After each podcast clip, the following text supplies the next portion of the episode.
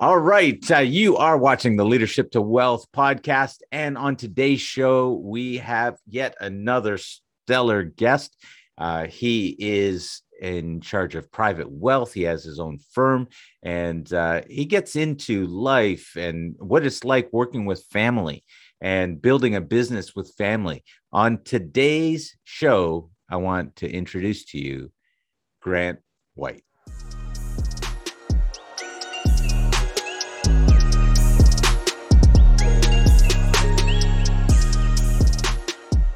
Listen, Grant, thank you so much for coming on the show and uh, you know for being with us. And I know you are a wealth of knowledge. Um, Try to be. boom, boom. You know, oh my goodness, uh, showing my age. Anyways, um, but Grant, thank you so much. I, I, we can go into so many different topics, but the thing I'd like to start us off with today is what's it like working with family? Oh man, that's a that's a really good question. It's um, you know what? Because you work I, with your brother, right? I work with my brother, and I used to work with my dad actually. So I, oh, okay. I you know, a little bit of my background. I grew up in this industry, like the the wealth, yeah. the financial planning industry. Uh, my dad was in it for about 35 years. He retired four or five years mm-hmm. ago, give or take.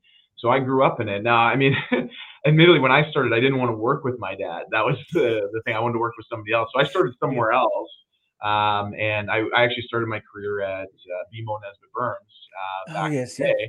Uh, he was at a company called Wellington West, um, which I joined that company in 2008. The financial crisis, I made a move over to uh, Wellington West, which is a lot of fun.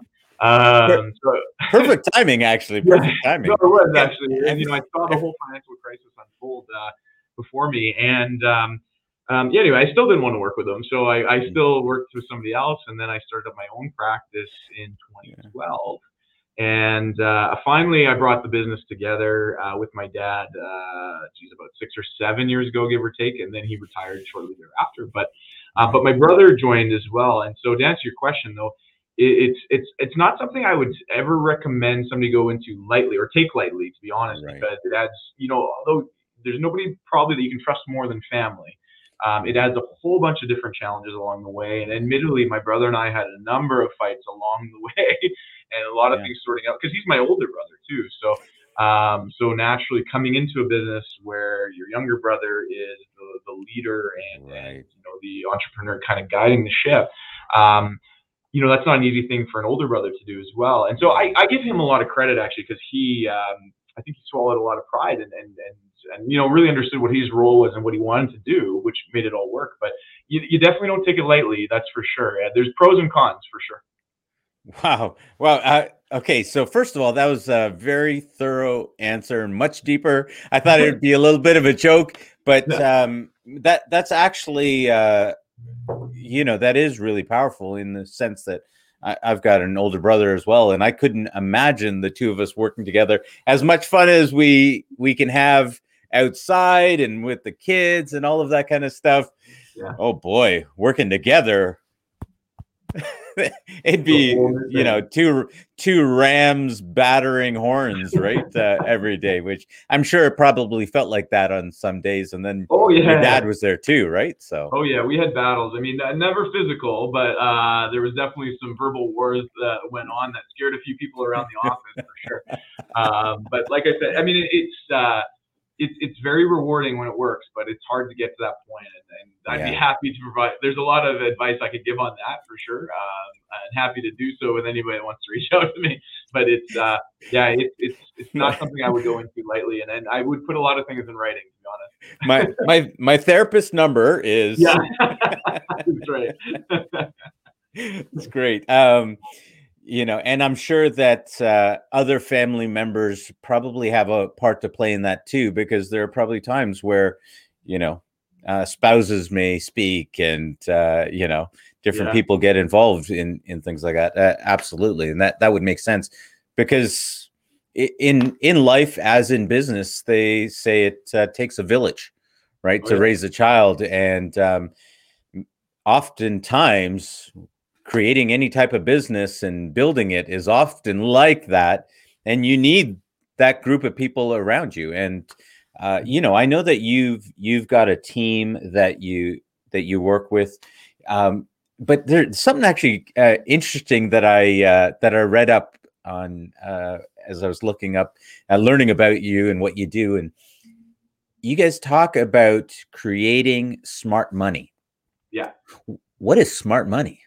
Yeah. Well, that's see uh, that kind of came from you know everything everything's gone to smart in our world, right? Like smart, smart, smart cars, phones, smart, smart watches, smart cars. You know, so everything's going to smart. But nobody was really talking about it. Well, how, why is my money not smart? You know, and and so really, the, the idea and, and most money's dumb. I mean, I, I'm. I think that's fair to say. There's a lot of dumb money out there that's not doing right. what the reaching the max potential it could for people. Yeah. Know, uh, whether yeah. it's not not earning a high enough rate of return uh, based on what their plan requires, or maybe it's inefficient for tax. So really, what the idea of smart money is is it's it's truly efficient money. It's earning the rate of return that's required to achieve your goals. And that's not necessarily the maximum rate of return possible. You know, like mm-hmm. it's, it's more like when we do our planning work for a client, we'll find out what rate of return is, is going to make you successful to accomplish all the things you want to do.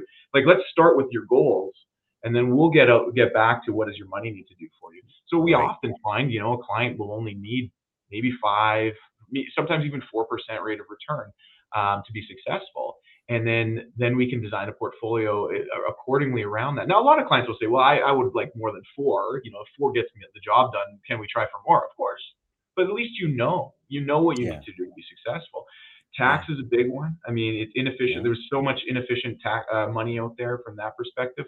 How much are you saving? How much are you putting into an investment? Whether it's again, whether it's real estate, whether it's like the stock market, mutual funds, ETFs, whatever it is, the biggest contribute contributor to success in an investment portfolio is how much you put in. And um, and so if you're putting in the right amount of money, odds are, even if your investments are mediocre, you're going to be successful. You just yeah. need to know all those things. And so that's where smart money comes into play. It's just truly efficient money working towards your goals. Right, right. that, that's great, and I can see the play off of the the smart everything. Um, now, what what I'm curious about with that is obviously i talk to a lot of people in the world of investments uh, dealing with both private lending and with uh, real estate acquisitions multifamilies. And one of the things that i come across is that oftentimes people they don't even know what they need right? Like when it comes i'll have i'll have someone come to me and say you know what? Um, well i want to i want to make a million dollars. Most actually, the number of people that have said a million dollars because it's just a round number that they think should be a number that they should put out there. And they don't really know what that means. I had someone say a hundred million dollars, and I said, "Okay, well, what what are you actually trying to do? Let, let's get, let's figure this out. Not not that anything's wrong with it. Um, so I, I guess question number one is it, around that is you know where do, where do people start with even trying to understand that there's a difference between efficient money and not like smart money and not and, and dumb yeah. money you know yeah. money that's being used efficiently and uh, i i don't think that's not even a concept that's taught in school so w- where do people how do people even where do they start that journey you know, to know I, that hey i should be looking at this that's a really good question. I because I, I, I, agree with you, and I see it all the time as well. Like people like people pick a million dollars out of that out of the yeah. air because it's like, hey, I want to get to a million dollars, and the question is why. And and honestly, in most cases, it's not enough. You know, yeah, yeah. it doesn't go as far as it used to. That's for sure. Right, but, right, but right. Place to start, in my mind, is like forget about money for a second. Forget about the dollars because that doesn't really matter. Like the dollars are the medium to uh, accomplish the goal. Yes. Yes. What I always tell people is don't sell yourself short because a lot of people do that. I want you to focus in on what do you want to do? What do you want to live? Like, what does life look like? Who are you spending it with? When are you doing things? Because to me, true wealth is really do what you want, when you want to, with who you want to. And, mm. and that's when you're truly wealthy is when you can walk away from work, you can walk away from your business, you can walk away from anything you don't like in life. Not to say you shouldn't like your business, you should, but if you you can walk away from anything you don't want to do anymore is the point and do whatever you want. That's true wealth. And so, really, that's the starting point. Focus on how you want to live. and then we can figure out the numbers. I mean, the, whether it's a million dollars, two million, Yeah. hundred million, I don't know. It depends. I mean, yeah, there are some people that need a hundred million, but but it's it, we can figure out the Right, numbers. We can figure out right. how to get there. It's it's Yeah. a matter of you just focusing in on on what how what does life look like in an ideal world? What does life look like? Yeah. Yeah. And then and then there's always that discussion of what is what will it take to get there? And are you is that really what you want? All of a sudden, you know, okay, maybe I don't want to uh, pop champagne bottles every day and uh, may, maybe I won't need that. Uh, oh, okay. Um, Yeah. but but there is there is some decisions to be made there when you actually look at what it is you want to build. And I find I heard a great quote. Um, people oftentimes spend more time, energy, and money planning their wedding than they do the rest of their life. Yeah. Oh yeah. Vacation. you know. Sometimes, Yes. sometimes Yeah. it's where you're gonna go for lunch. That gets planned more than Yeah. than their finances. Yeah, oh, yeah, we see that all the time. Yeah, I, I had someone say to me uh, the other day that um, you know I can I can plan this. I I can't I can't really figure out how to plan something for next year. And I thought, wow, how how have we gotten there? How have we gotten to you, you know from once upon a time, once upon a time within the last hundred years, um, there were more than enough people that would have to plan just because they're farmers Yeah. you know, you have to plan for next year. All right, we can't eat all of this food because we're going to need to plant this stuff for next year. To we have people that now somehow can't imagine even even trying to think about next year. Yeah, isn't it like it? That's such a like interesting actually take on it because it's like yeah, like we you had to plan to survive. Yeah, and now, uh, I mean, you know, so, like we're we're very fortunate. I mean, obviously, like society here in Canada, like it's so it's so great. I mean, I, we create lots Yeah. of opportunities for people that if you want to work hard, you can generally Yeah. accomplish what you want to do if you're going to work hard for it. And not for everybody yet. And then we do need to keep working on that. I, I certainly Yeah. understand that. But but you know, things have changed so much in the last hundred years. To your point, absolutely. but people are still selling themselves short, you know, on on the fact that they're not planning for the future. And and and to your point on weddings, like you know, the same process that you go through when you think about planning a wedding, Yeah. um, you could do the exact same process around how you want to live your life in the future because That is a gr- yeah, it's like that is I- a great point. I might use. I'm going to use that one. I'm stealing that one. Thank you. That's go, a good point. Yeah, go for it. Uh, but you know, it's like, what do the decorations look like? Well, what does it, what does the house look like? What does the cabin look like? The cottage. Mhm. What does Yeah. the cars look like? What does your family look like? You know, all of those different things. You can visualize that no different than you visualize a wedding, and and then that can be planned for. Because really, I mean, a wedding planner does that for you. They do the financial planning around the wedding. You know, so I'm the I'm the wedding planner for your life. yeah, yeah.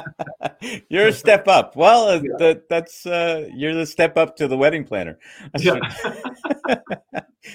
that's a good one. I, I might, uh, um, maybe I might not think of that one. People have mixed reviews when it comes to weddings, but you know uh, that, and I don't want anyone imagining me in a wedding dress. So uh, we'll, we'll move on to that. But, uh, but I love, I love what you're talking about there. I love what what you're creating there for people to imagine. Hey, you can look down the road and picture what this is going to be. A lot of times, media and everything makes it seem extremely complicated. I can't tell you the number of times that I've heard people throw out about the rule of 72 and talking Yeah. about compounding and and it's ad nauseum to the point that people are like, well, I don't really know how that works.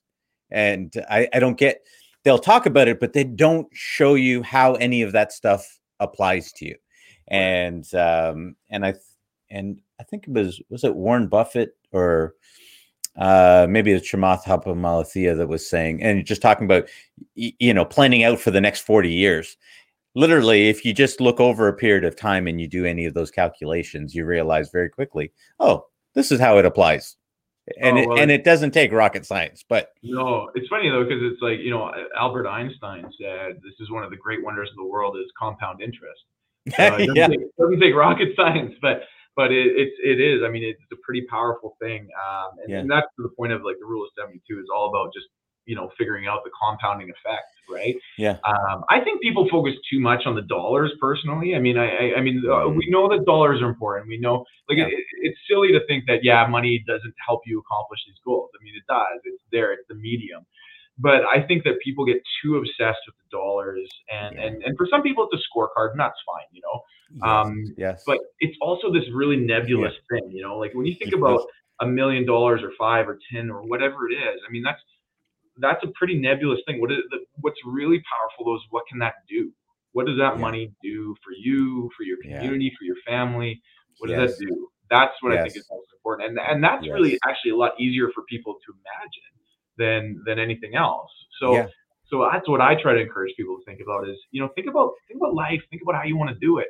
You know what if Yeah. you had your way and no restrictions, life without limits. You know I often Yeah. say, Yeah. life without limits. What does that look like? And then Right. the dollars, we figure out the dollars that accomplish that. But that's that's that's what I think people should focus on. Absolutely. And and oftentimes it doesn't take near the amount of dollars that they imagine to to live that life. Um and uh, I think I showed my wife one time how uh, we could go live in another country for for a year or I was like, "Hey, Yeah. let's take the kids, we'll go for a year." This and that. I said, "You know, we've got these investments over here." And all of a sudden she was she now she started freaking out because it seemed like a nice idea. And then the moment I showed her how we could do it, all of a sudden she started panicking because now the reality of it was, oh my goodness, I'm gonna have four four kids because I got four kids. She's like, I'm gonna have four kids and we're gonna be in another country, and then what's that gonna look like? And then what happens? I come back and I was like, okay, calm down, calm down. You just said that that was an idea. I I told you how we could do it. So oftentimes it is actually easier to do some of the things that we want to do. And you're right, nebulous. Great, great word. Um, it is really nebulous. Now, I do have some friends that absolutely it's a scorecard. You know, we were taught how to, and and they're all men. They're all men. They were taught how to keep score as a kid. You know, this this soccer team had this many points. This team, the other team had this many points, and so they just learned. All right, that's how I keep score Sure. and and now most of them they're actually really nice guys as long as they know where their scorecard is at right Sure. they're they're good with spending they're good with giving away as long as they know where their scorecard's at but for most people that that isn't even really a concept right? Um, which i think probably plays back to things like the lottery right? When someone wins the lottery and they get this amount they don't know what that number is. It's just a nebulous Yeah. oh great. It, it sounds like an endless uh, s- supply of money for people when they win it. So Yeah. how do you when you're talking with people and you're talking about their goals and what they want to do that's got to even be a scary thing because i i don't know if i could have any amount of money sure i'll i can throw mm-hmm. anything out there but how do I know what to put out there? What are you, Grant? What are you telling me I can reasonably be looking at? I'm like literally scared. You're scaring me by telling me I can have anything out there, any type of lifestyle out there. I I don't know how to put that into into Yeah. terms. Well, I'm the enabler advisor. I always tell people to spend more money, right? um, half joking, but you know, I, I Yeah. am having a lot of those conversations where I'm encouraging people to spend more money. I mean, if you're not going to fly, fly first class, your kids are going to fly, fly first class. You know, like that's Yeah. the reality of it, and that's fine. You know, that might be the goal, right? Is I don't want to Yeah. set my kids up forever.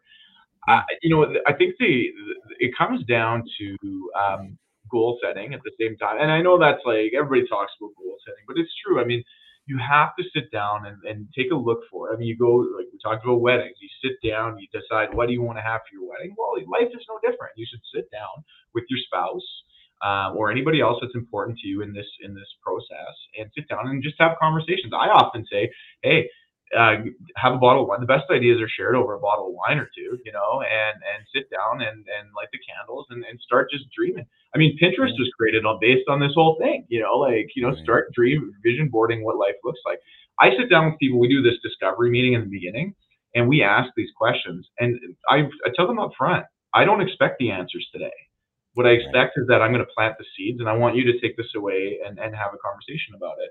And in fact, we've often given people a bottle of wine to take this home and um, and and go have this conversation and and then come back and let us know what it looks like, you know, because it does take time and, and you're not going to get it in one session either. And then it's an ongoing process as well. So no different than what we do in the business. Like, you know, I'm in the process right now. We're closing in on the last quarter of the year and we're doing a lot of strategic planning around the next year and what the business is going to look like, what our goals are and targets. So we're mm-hmm. constantly working on. I always have that 10 year goal goal in mind. And then I break it down to five, three, and one years, and then I break down to monthly, and then I know what I got to do every single week to get right. to where I want to be. And the 10 year thing, I used to just focus on the 10 year.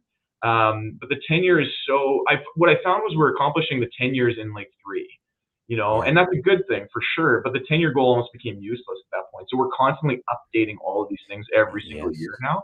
But yes. by having that process in place, and I write it down, I have a, I have a, I mean, it's digital now, but I have a document, like a PDF that we go through, I go through, and my you know my other staff go through on their own, and they they fill out where do they want to be in the next ten years. Then break it down to five, three, two, yeah. one, and then and then we go from there. Um, and I I recommend that to clients as well. It's the same it's the same process. The goals are different, but it's the same process. Right. And if you write it down, I think it was Harvard did a study on this. But if you write things down, your goals, you're ten times more likely to achieve them. Something like that. You know? Yes. Yes. Um, it's important to go through the act of writing them down because if you just have them up here you're way less likely to accomplish them. Yeah. Well, I had a I had a guest on previously. Uh, uh, his name's uh, Nick Chapman, Nick the Headhunter Chapman. he was uh, he was in MMA, and um, he, you know, he's he's amassed uh, some good wealth, and he he said it's funny because he will have people that will come to him and say, "Hey, I got this great idea," you know, um, you know, if and it, and he needs some money and to do, and he says, "Well, do you have a plan? Do you have it written down?" They're like, "No, no, no. Wait, let me just tell you. I've got. Hang on. Do you have it written down?"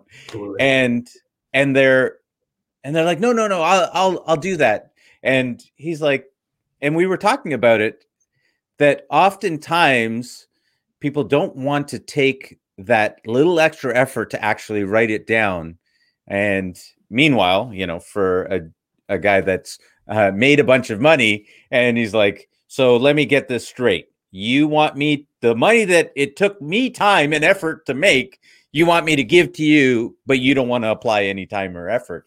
And it it makes it really clear that people that are willing to take just that little bit of time to write down what it is they want, it makes a world of difference.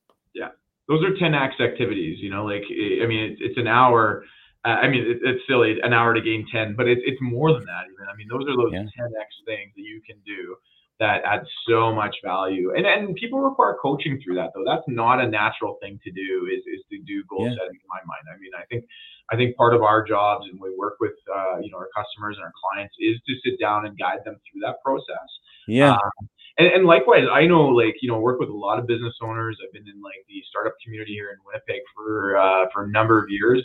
It's not an easy process even for entrepreneurs and then business owners because it's just. Yeah. I, I think they think it's work, mm-hmm. work, and it right. takes me out of my like what my operating business is, and, and it's one of those 10x activities though you know it's just something right. you want to be if you want to grow right. and you want to achieve those 10 year goals i think you have to do those things well, I think oftentimes it's easier for for business owners anyways. It's oftentimes they're they're the doers. It's a whole lot easier to just get in and start doing stuff and see those results. Okay, I'm doing this and I'm getting this and yeah. Looking up the road uh that's it's you know, okay, I'll get there, but I got to do this because you see the results, right? Totally. And so they they it's really easy to get into that cycle and then go down. Actually, I can't. I've had quite a number. Do you know there are a number of guests that I've had or people that I've spoken to in real estate that said, I've done it. I did it by accident. I was actually running another business, yeah. and and uh, that business was losing money. and at the end of six years or five years, I had lost a hundred thousand dollars. Meanwhile, the property that I neglected the entire time made me a hundred thousand dollars. Yeah. That didn't make any sense. And so then I, you know, and then they that things, simple things like that, then ended up making them uh, switch their focus. Now, obviously, doesn't mean that they should have left their business, but they they chose another direction. And um, I think testament to the entrepreneurial mindset, though, right? At the yeah. same time, like the ability to switch gears, that's a rare thing. Not everybody can do that either. Right. So, I mean, right. Know, like, yeah. I mean, hey, I'm I'm the guy that tries everything and then tries to see what sticks. And, and yeah, then you put the more resources to the ones that stick. You know, so. I, yeah, I, I, I totally understand that. has, has any, anyone ever told you you look like uh, Simon Sinek? yeah, that's so funny. Uh, I was actually at a conference in uh, Chicago, and a yeah. guy came up from behind me. It was that kind of like the cocktail hour thing. Comes behind yeah. me. He's like, hey, he's like, hey man, oh, I thought you were, I thought you were Simon Sinek. Like I was coming to introduce myself, and I'm just like, no man, like. But hey, that's a really big compliment. I love, I love. yeah, yeah, it is. I was, I'm, I'm sitting here looking at you, and I'm like, oh my goodness, it's amazing how much he looks like him. Um, you know, um, well, you always know if uh, afterwards if you want another career in, um, you know, whatever, whatever those impersonations, yeah, you can you can do that.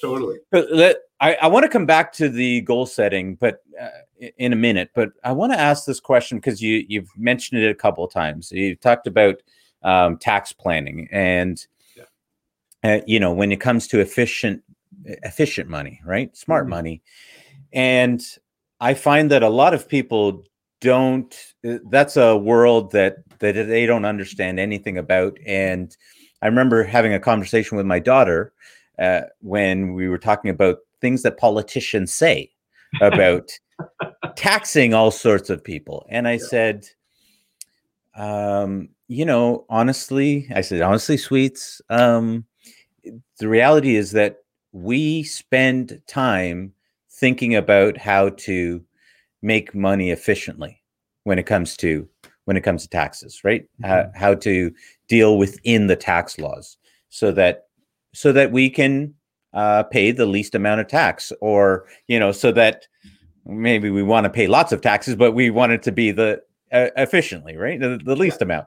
And uh and I said, so when they make promises like this, I said, I, you know, I'm sorry, but I, th- they're really saying that to people who don't know that a lot of us spend hours trying to trying to move around that. And so, yeah. uh, you know, you obviously work hard for your clients to uh, to really make sure that their money is efficient when it comes to taxes. Can you speak anything about that? Um, yeah. You know, without obviously, I know I know for a fact that you're not talking about tax avoidance, um, right. but but rather you know tax strategies to yeah. to do that. Can you talk tax about that at all? Yeah, tax sure. planning. I mean, yeah, yeah. I mean, it, it's so true. I mean, the the the thing is like they're within the legal framework. I mean, their taxation on all these different things. That changes a lot, right? I mean, we're going through an election yeah. right now with a lot of promises and, and tax uh, uh, schemes, if you will, that are being uh, yeah. promoted by the parties. Yeah. Um, so tax planning. Tax the rich. Tax the rich. That's that's all we ever hear is tax the rich, and yeah, know. I mean that's a that's a pretty com- common thing to do because I mean politically it's it's um, it's powerful. It's it's it's okay, you know, to say it politically. But you know, I think the, the, the thing about planning is like again, you have to have a plan in place, and, and having money in certain areas versus another area. Like you know, I'll just use tax-free savings accounts as an example. It's kind of a simple one that most people yeah. are familiar with. But you know, yeah. a lot of people are not maxing out their tax-free savings accounts, and then they'll have money sitting in like a non-registered account, like even just the savings account itself at a bank. And you know, meanwhile, that money could be earning tax-free growth within that TFSA. Um, RRSPs, of course, are another vehicles capital gain, like understanding the differences in how you get taxed versus capital gains, interest, mm-hmm. utilizing some of the registered programs, RSPs, TFSAs. That's a huge thing. Uh, even understanding like insurance products that the, there's a lot of tax tax considerations and tax deferrals that can be created through insurance solutions. I think the main point is this. You have to have a plan in place around what life looks like today and what it looks like going forward. Because if we can project out what life looks like going forward from a money perspective, then we can also advise on where's the best place to actually have that money to save you the most amount of tax. Um, and there's a lot of structures out there that are again perfectly within the the framework the government created. Like individual pension plans is another one actually that comes mm. to mind because which is a great one for a lot of real estate people frankly you know if, you, if people are building up using corporations they're building up lots of cash within their corporations you can yeah. use like an individual pension plan or an ipp for example and you can defer a lot of tax kind of like an rrsp program yeah, um, yeah. for uh, for your corporation so that's on a high level obviously and there's a lot of details and not everything works the same for everybody it has to be always broken down and customized but there yeah. are a lot of things that can be done to defer tax or even save yeah. tax if the yeah. planning is done. Yeah. Um, you you said something that just triggered something for me, and uh, you know, being a private wealth manager or a portfolio manager, um, but y- you guys deal with private wealth. Um, has crypto replaced precious metals? man, I love I love these conversations about crypto uh, because it's such a hot thing. Um, it hasn't yet. Let's put it yeah. that way. I, I, you know, I and truthfully, I think that there's a lot to like about crypto, uh, the crypto space. I, it, it's still very volatile though, and that's the real issue. Still, is that like if you want to replace gold, let's just talk about gold for a second as a store of wealth. The yeah. problem with it is that it's so volatile. And we're even seeing that this week, you know, as El Salvador uh, has adopted Bitcoin as one of their main currencies, right? And yeah. we saw a lot of volatility out of that. Yeah. Um, until there's a little bit more consistency in that volatility, I think it's difficult to say that it's going to replace like gold as a store of value. Now, gold's not obviously immune to volatility. We've seen that too. Yeah. Um, yeah. But at the same time, we're seeing still very huge swings in most cryptocurrencies. So yeah. it's has it replaced it yet? No. It's still, in my mind, a speculative uh, asset class. Um, you know, I think there's a lot of people that are long in the tooth in my industry, in the financial services industry, that are poo-pooing cryptos, and they're maybe even a little bit scared of cryptos. And, and I, I, think that's naive, to be honest. I think that I, I, mean I don't think cryptos are going anywhere personally. I, I don't know which yeah. one's going to be the winner. Like Bitcoin's probably right. leading the way, um, but there's a lot to like about like Ethereum and a whole bunch of other ones too. Yeah. And and they're not going away. The reality is yeah. they're not going away. Um, so I think that they in time could form a, a, portion of a person's portfolio, no different than gold has in the past. Um, but I'd like to see a little bit more stability in them before uh, I, I, could recommend them to my clients, for example, on right.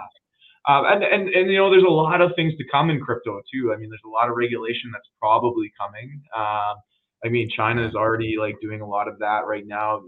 You know, for sure, the United States is considering a lot of things. Whether they're going to do it short term or long term, I don't know. But yeah. there's a lot of considerations being made. The governments are switching to. Uh, I mean, they're calling them like their own cryptocurrencies, but really they're just right. digital, like making the currency digital. digital. Yeah. There's a lot of those things going on. So I think time will tell, but it's an exciting space to say the least. What I do love about it is the innovation. I, I think that right. there's right. so much innovation going on there. Um, yeah. Uh, to the point now where it's like there's a lot of copycats being created, and, and yeah, that's a little dangerous for sure. But, yeah. but the innovation is very interesting to say the least. And you know, even blockchain technology, what it's being used for now, and, and NFTs. I think NFTs are fascinating as well. Um, just probably a better way to buy into certain assets like art or you know things like that. Like I'm a huge Beeple fan. I love this stuff, and it's awesome. So. You're a, a Beeple fan? Yeah, so what, Beeple what people? Digital, digital artist. Man, if you follow oh, him on uh, Instagram, it's amazing. Okay. Yeah. Yeah. I'll I'll definitely look him up. Um, eh, so that's interesting. With regards to you mentioned NFTs, initially I thought that sounds like the dumbest thing I've ever heard. Yeah. Like when I I've got artwork up on the, over here and uh, thinking you've got it physically. Now you're di- digitally, you can just copy and you know, oh, but I have the original digital copy. Yeah. And I thought, why why is that? But when you look at it, it's all about the value that people assign, right? That's the same thing with the painting, right? It's all what people assign to it. And but then I thought there is something to be said about it doesn't degrade. It's not going to get sun damage. It's not going to, you know, none of those things are going to happen. Storage and uh, way cheaper for that than it is for like the Mona Lisa. You know what I mean? So. yeah, exactly, exactly. So there, I was like, okay, actually, that does seem kind of interesting. Um, there's something I'm going to have to look some more into it. As for crypto, I mean, to me, that is it is an out and out violation against every government on the planet, and um, you know, and I, as much as, and you got you you like you said, China, China's been working on digital currency for five years. They've had a digital currency, right? So, um, and uh, and so, how long before these things get implemented?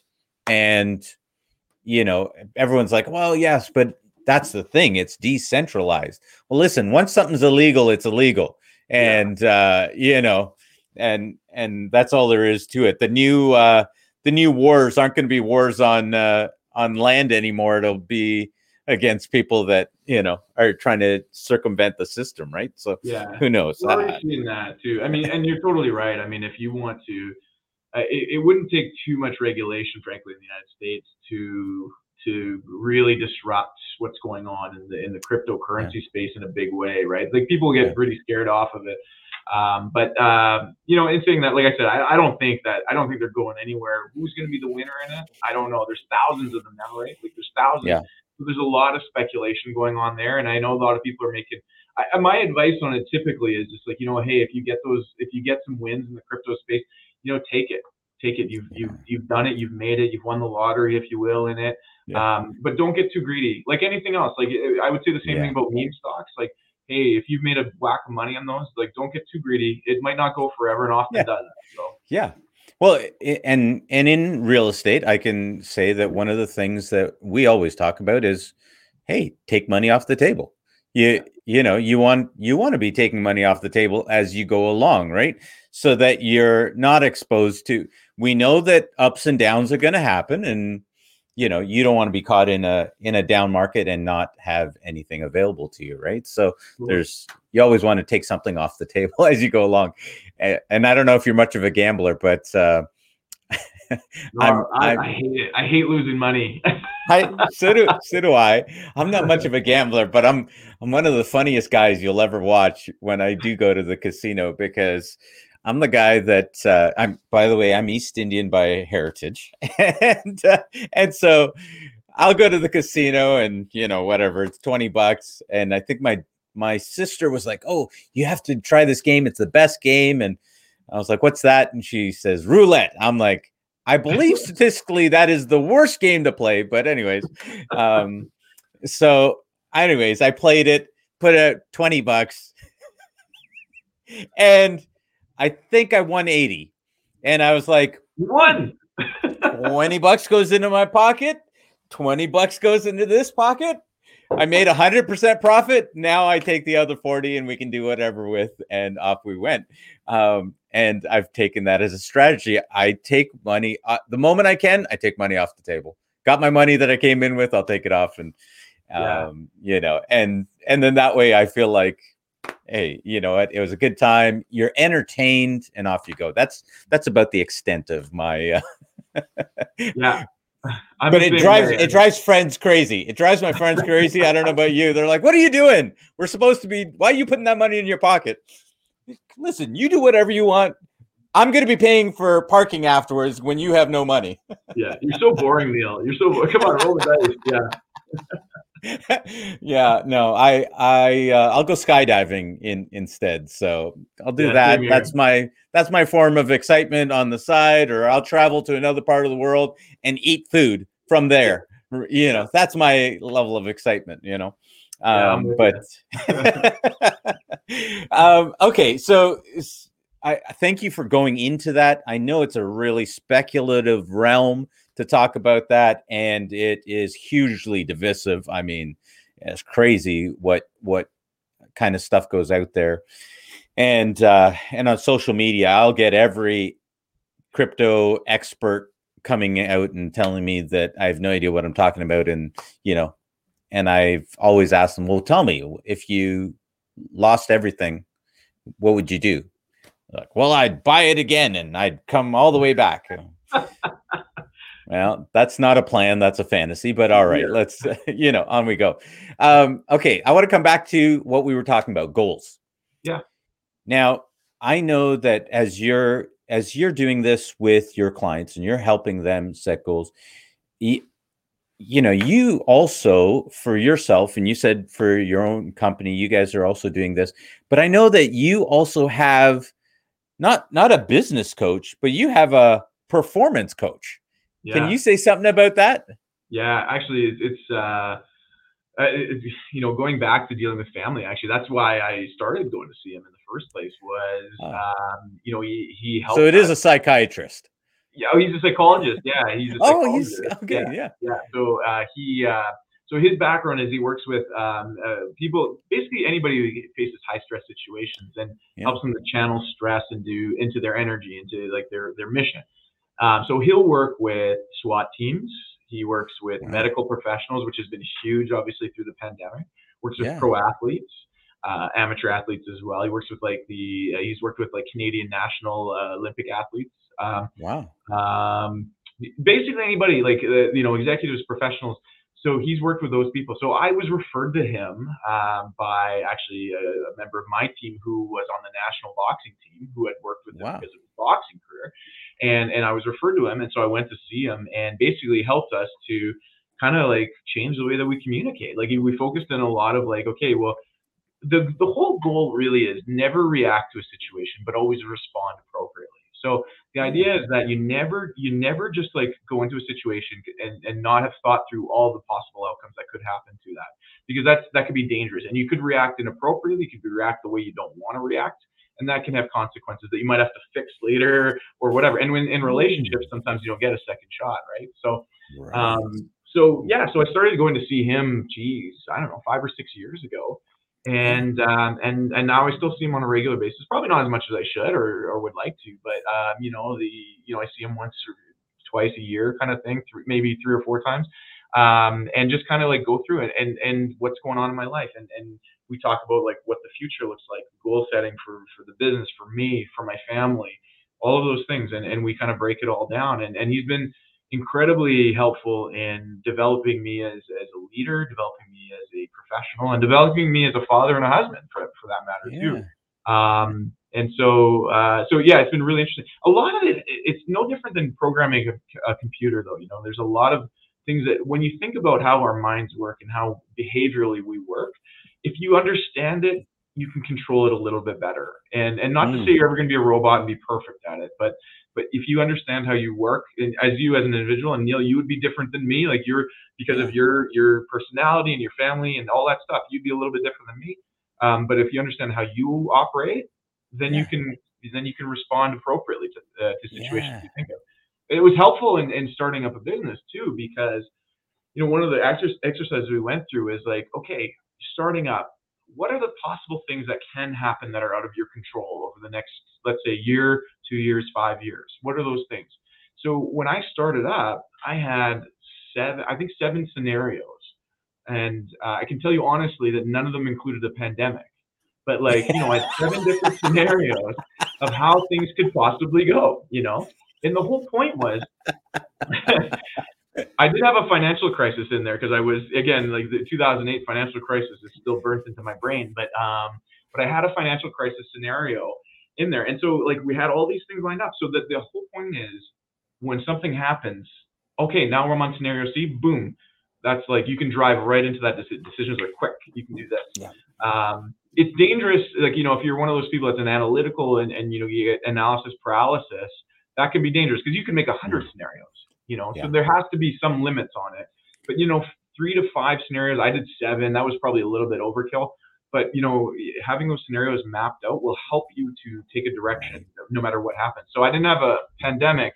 I had a financial crisis. When the pandemic hit and we saw the kind of the economic situation going on, I was like, boom, scenario C, similar to the financial crisis scenario, and off we went. Now, thankfully, this turned out way better. Uh, from i mean i know that's not the same for all businesses but you know right. in, in, our world it actually recovered extremely quickly and and yeah. so so you know it didn't end up being that scenario c uh, ultimately but for a little while there it was looking like scenario c but i knew exactly what to do in fact yeah. when everybody else was kind of looking around what are we going to do we were investing money we were putting money into like marketing digital experience things like that because that's that's right. what we knew that's what the scenario we we're in and we we're comfortable with it Right, right. Well, that's really interesting that you say that because 2008, and I remembered I was, uh, I just started into my own real estate journey, you know, income property, and then all this stuff is happening. And, um, but yeah, and then 2000. So I got to watch all of that. I, I did some investing at the time. I, I got to win big uh, because everyone else was sitting on the sidelines. Um, but it was interesting because it actually has given me some of my claim to fame now, uh, so to say, with social media because I was I was just talking about okay, here's what is going to happen next. Here's what the government's going to do, and people are like, "How do you know this?" yeah. This is 2008 all over again. Um, this is their playbook. So I said they're good. This, this, this. It, these are the tools that the government has at their disposal so they've done this. Now I actually had a board for a little while. I said, okay, they've done this. They haven't done this. This is, you know, these things are coming. Yeah, that, that's just how it works. And uh, and I know a lot of people thought that was really amazing. I wasn't really that smart. We the government tells us right what they're going to do. Yeah. Um, if if you listen, and yeah. uh, I was gonna say you just got to keep your ears open, right? Like. Yeah, yeah, that's right. So when this happened, now there were a whole number of things. I, the biggest thing for this time around that I was like, okay, this is completely different than than anything that I would have expected. My scenarios didn't have didn't have uh, lockdowns, didn't have uh, you know food shortages, didn't have uh, you know these types of things involved, and so um, and didn't have the courts close up. That was a really interesting one. I was like, this is, I believe, the first time in the history of this country or you know potentially i don't know about the rest of the world. I know in the history of this country it was the first time that we shut down our court system for almost six months. Pretty, like, pretty wild right? Yeah. You're like now, now what do you do? Right? Like the you can't you can't do anything right? So um and so that was really interesting. So there was a period there where i thought i have no idea where this is going to go. And yeah. as funny as this is going to sound from an investment standpoint, I went out and I bought a bunch of uh, seeds, vegetables. I was like, I live in Kings, I live in Kingston, Ontario. Yeah, Toronto is just down the road from me. Um, if there's a need for food, it's probably going over there. So yeah. I thought, yeah, let's just get. I think there's been a huge resurgence of like do-it-yourself DIY farmers going on, to be honest, and that's yeah. kind of neat. I, you know, there's a lot of skills that people have lost over yeah. the last hundred years, right? Nobody could survive without the like the Safeway or like the Sobeys or whatever. Right? so anyway, now yeah. totally, it's a new skill set. People are watching YouTube on how to like grow their corn again. it, it's the funniest. It's the funniest thing. I thought to myself, never it never really been interested in it. My parents love gardening. They love having vegetables and but I but when that happened, I thought for the first time I thought, "Oh man, we we might actually see shortages um this time around." Like this is shaping up completely differently than the model. So I'm I'm very impressed that you were able to um, put together models to uh, to get your clients and the company through that. Uh, that's really impressive because we know how many how many companies were were not able to do it. Um, now we do have the benefit of of 2008. We knew that the government was going to come in and and jump to the rescue, but how quickly were they going to do it? Um, and uh, and to what tune? Um, do you think that uh, and I would suggest that there's more coming. There's more e- quantitative easing, stimulus, this kind of stuff. I would suggest that there's more coming. It, it seems like we're too soon for the government to step back, but uh, with the uncertainty of the government, that yeah. that could be a real issue. Any thoughts? You know, it, it is a real interesting time frame because it, it's like we're we're somewhat exiting the pandemic, but not quite, obviously. And I know we're in fourth waves uh, across the country right now, and then different variants. And so, I, I personally think we're going to be dealing with the pandemic for years to come because you know, yeah, hey, we're in Canada and we're fortunate. There's a lot of vaccine vaccines here, um, and and really no shortage of that for the most part right now. Um, yeah. But you think about even watching the Olympics, you know, I, I had people commenting, yeah. well, why why aren't they demanding that all the athletes are vaccinated before going there? And it's like you realize how fortunate we are in North America because most of those countries, I mean, there's like 200 and some countries there. Most of them don't have a stable access uh, supply uh, of the vaccines, you know, and yeah. so the rest of the world yeah. is is, going to be in this pandemic probably for years to come. Um, mm. And so so and, and now with with globalization we i mean there's no there's no going back on that i mean we're all in this together really and we see how quickly yeah. a pandemic can spread now but but really yeah. like you look at supply chains chip shortages i mean uh, i'm already like being told like my my next like phone whether it's an iphone or it's a it's an android like the pixel 6 it's delayed at least a month or two because like there's a shortage of chips, you know, and, and are yep. we getting first picture of Winnipeg? I don't know.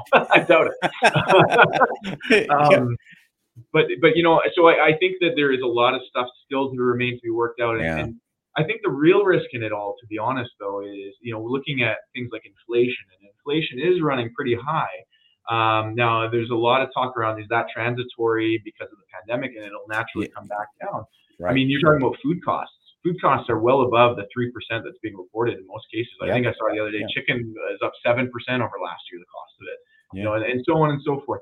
So I think there is a, a, risk that the system gets a little bit frothy, and then and then uh, like the Bank of Canada or other central banks around the world are forced into making decisions to kind of bring that back into line. But that has ramifications throughout. Like if you start raising interest rates, for example, what does that mean for all these people that are holding debt? Uh, especially variable rate debt that starts to climb. Um, and we've yeah. all seen the stats on that. I mean, I think it's like 50% of Canadians yeah, are two paychecks away from poverty, yeah. right? So it's like that's a scary prospect there. Um, and even from an investment perspective, right? If interest rates start climbing, what happens to all those like safe assets that you know people living on a fixed income or retirement are, are relying on? Um, so there's issues there too. So it is a really fine line. And, and to your point, is there more coming? Yeah, probably. Uh, but I'm also worried about. I mean, most recessions, in in my opinion, are caused by policy error versus like naturally occurring like economic situations.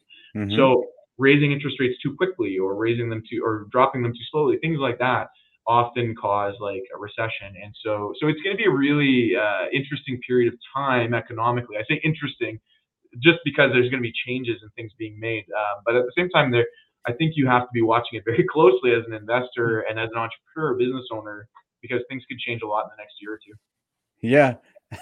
um, First of all, to the viewers, my apologies. Um, I, I know we're getting really uh, detailed on uh, some of these things, um, yeah. but I, I, we, I just you guys have to appreciate the mind uh, of the man uh, that we have on our show today, and um, y- you know we want to get the the most out of it. And hey, how many times do we get to pick the mind of uh, someone?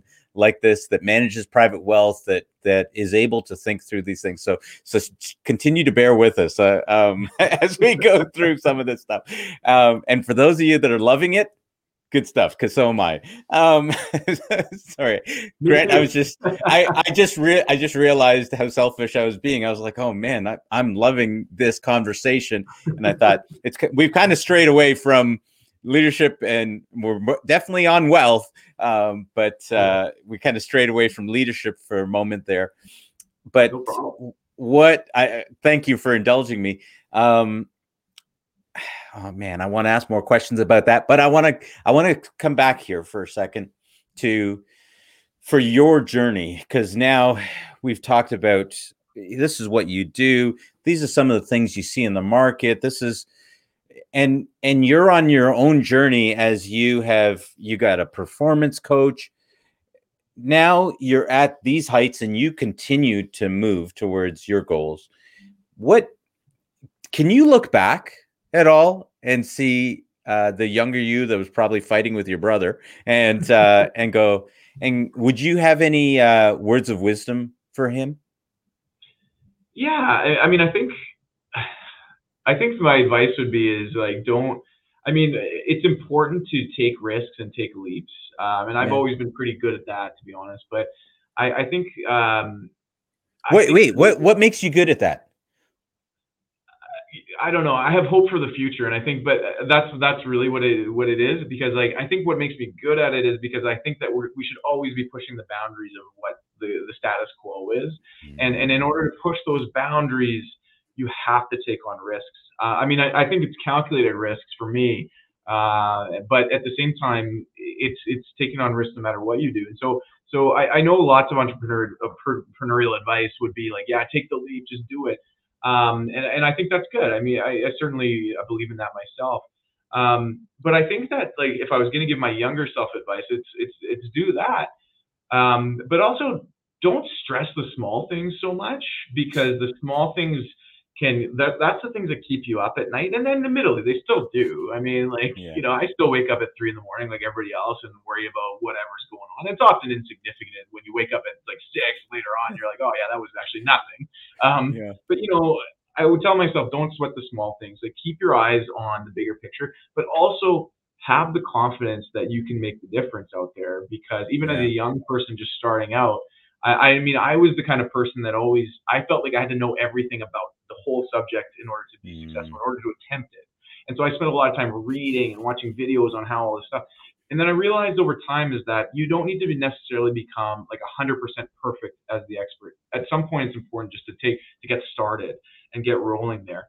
Um, and and it also formed like that that mentality, like letting that sorry letting that mentality go is what helped me to form my business the way it is today, which is I, am a big believer in, in a specialized approach to doing things. And so in my world, I can't be the best at tax planning. I can't be the best at investment. I can't be the best at financial, uh, everything that goes along, estates, you name it. I can't be the best at every single one of those. I can pick one area or maybe two that I can really focus in on, but I better be willing to bring in other people to take care of the rest yeah. of that. I, I call that the, the ecosystem here. Yeah. Because the only way for me to provide the best advice possible to people for everything they're going to need is to have specialized advice around those different areas and work with other people on it.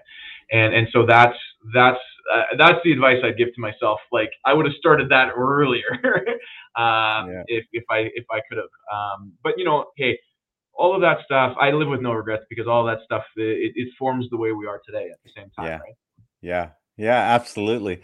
Um, and it's true because oftentimes I I look back and I think I I don't know that I want to change any of it. Even some of the most traumatic things that I've been through, I don't know that I'd ever want to change any of those things because they got me asking questions.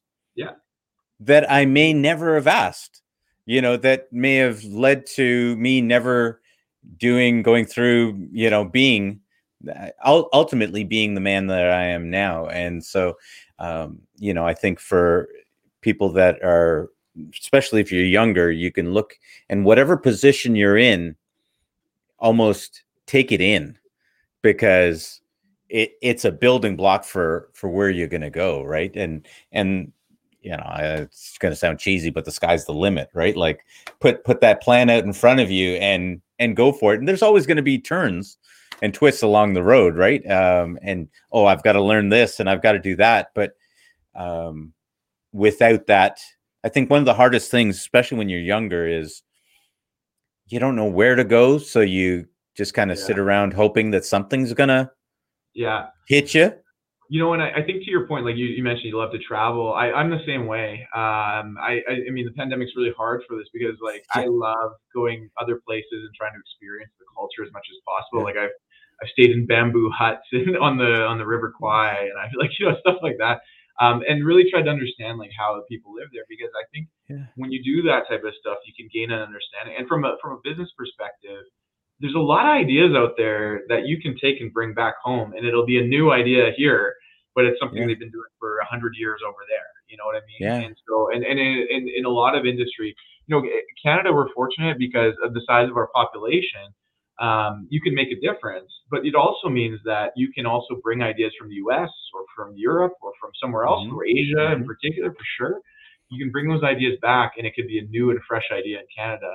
Uh, yeah. It just wasn't economical for like the apples of the world to do that in Canada. You know what I mean? Yeah. So, yeah. Um, so, so there's a lot of opportunity from that. And I would encourage people that like if you don't know what you want to do, get out, see the world, like read a lot, and and get out and see what's out there because I don't know. The best way to, to be creative is to get out of it. To be honest, get out of get out mm. of the mind space. You know. Yeah. Would Would you go into um, private wealth again? That's a really good question. you know, um, I was asked that question last week. It's like, you know, are you like uber passionate about about private wealth, wealth management? And you know, I, I think the honest answer to that is, I like wealth management. Um, am I super passionate about it? No, not necessarily. But what I am passionate about is helping people to live better lives.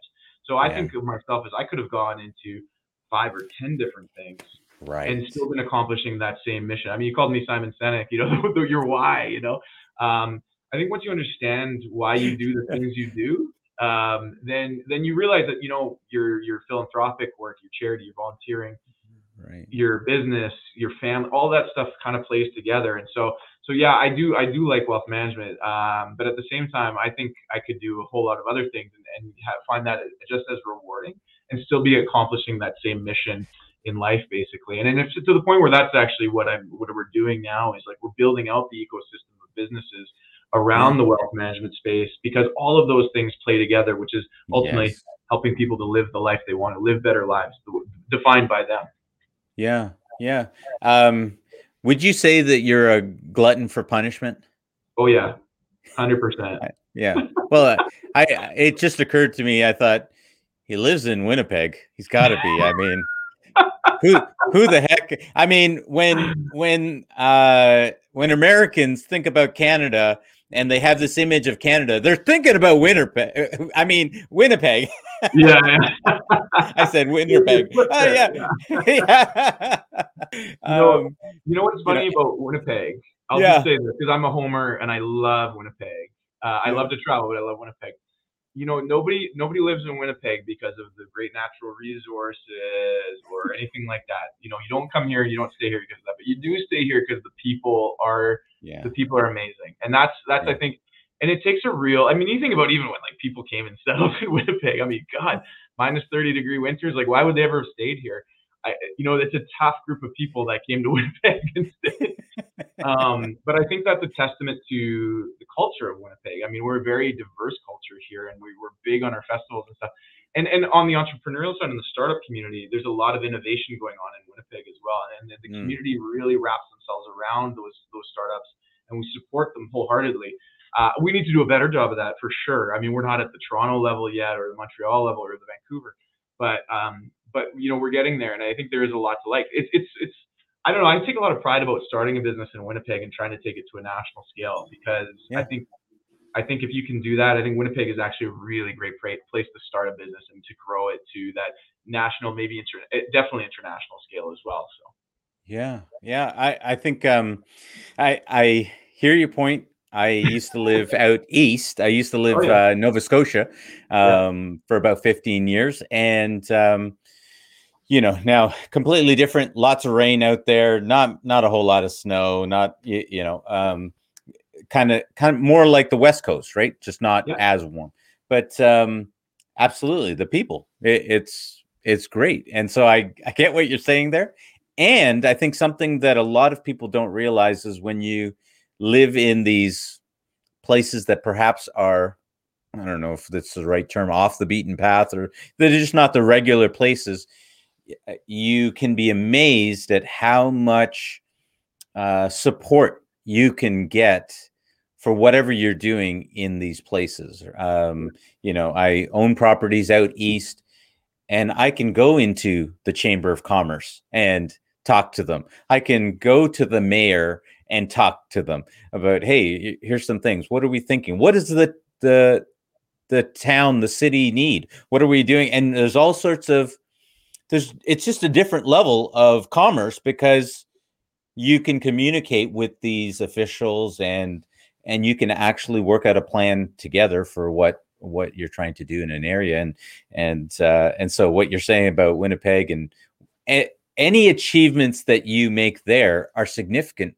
because it's a win for the entire for the entire uh, city for the entire Western Canada for that matter let's be honest right yeah, totally. Yeah. I, I think uh, you know, uh, here's a silver lining of the pandemic is that borders became, especially uh, national border, like provincial borders. I mean, uh, yeah. became less of a thing. I mean, you can if you're not marketing your business cross country now, I think you're missing out because digital marketing yes. has made that that much. It's it's cost effective and it's so much easier to do than other other traditional forms of marketing. So you can you can sell your services or your products right across the country now and yeah. very easily. You could do it before, but you know what? I think people have woken up to hey, borders are not a thing anymore, and and uh, you know maybe even internationally for that matter. I mean, my business with a lot of regulation, you have to get licenses and all that stuff, but but there's a lot of stuff that can be done cross border between Canada and the U.S. as well. So borders are not they're not so much a thing anymore. Yeah. Yeah. And and whether you're out east, you're out west, you know, in Winnipeg, right in the middle, um, you can be marketing right across the country quite easily now. So so yeah. I, I think that from that perspective, you know what you you know Winnipeg again is, is a great place, uh, like many others. I mean, I, again, I'm biased. I love it here, but you know, yeah. but you know, I think that um, at the end of the day, don't don't let your location hold you back from anything because it shouldn't. So, are you finding uh, people from other provinces are starting to reach out more now? Uh, uh, like with your with regards to your business, and I'm sure that you've got your hands busy enough just dealing with uh, you know all the wealth in your own province. But you know, are you seeing? Because you've got a, a public presence, you look like Simon Sinek. I mean, there's got to be people re- reaching out to you. So, are you seeing? That, are you yeah. seeing stuff come in from other provinces? Yeah, absolutely. I mean, and that's. I mean, I've I don't know, for the last at least 10 years, I've been almost national. We've been like right as far as like. Ontario, right through to Victoria. We haven't got to yeah. the Maritimes yet personally, but yeah.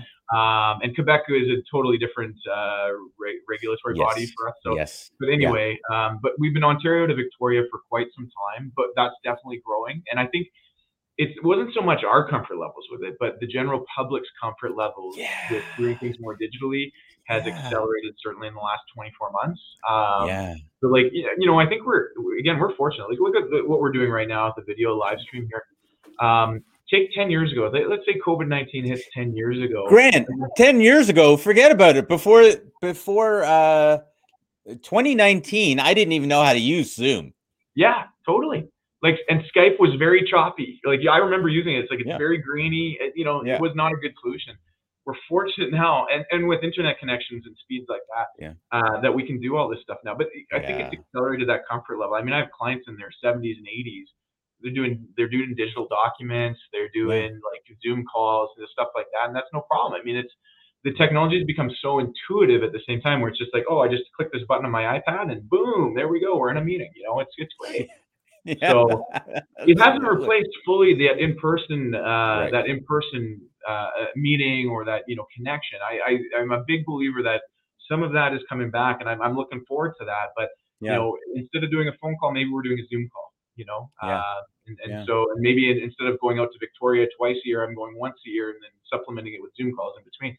Um, yeah. But at, at, the same time, uh, yeah, it, it's that's the silver lining. I mean, there there are no borders. Like there are no restrictions. There's no. I mean, you said the sky's the limit, but really, it's not. I think it's like yeah. you can go beyond that now. So yeah, it, it's amazing. Uh, I mean, I can say I've got followers in other countries. I've I did I've done some interviews this week with people in the states that you never would have had a relationship with, you, you know, beforehand. Now all of a sudden, you know, starting to. Uh, I had a um, Nick that I mentioned about. He's in Thailand. I mean, you, you know, it's it really is amazing that how those borders have really disappeared. Um, absolutely. Um, so let me ask this question because we're we're kind of at time here, but is there something that we haven't talked about um, before I say, hey, let's what's next? Is there anything else that we need to talk about there?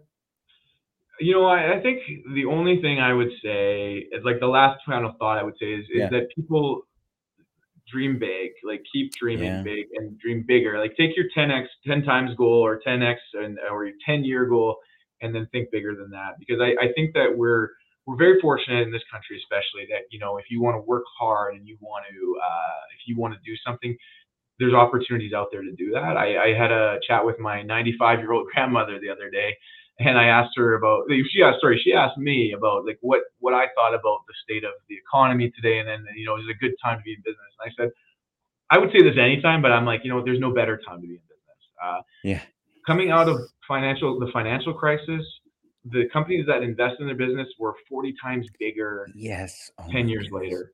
So I think that there's no better time to be starting a business than right now. And and it's sad the businesses that have struggled and that will die during this. I, I the utmost sympathy for that because yeah. it's hard. I get it.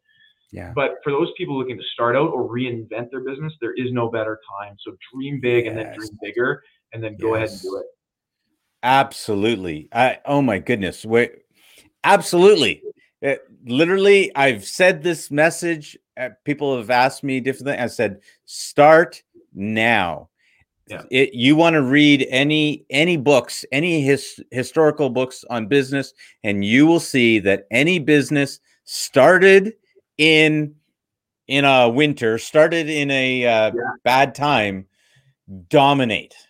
Yeah. Because if you can build a business now when Yeah. things get better, you're going to crush it.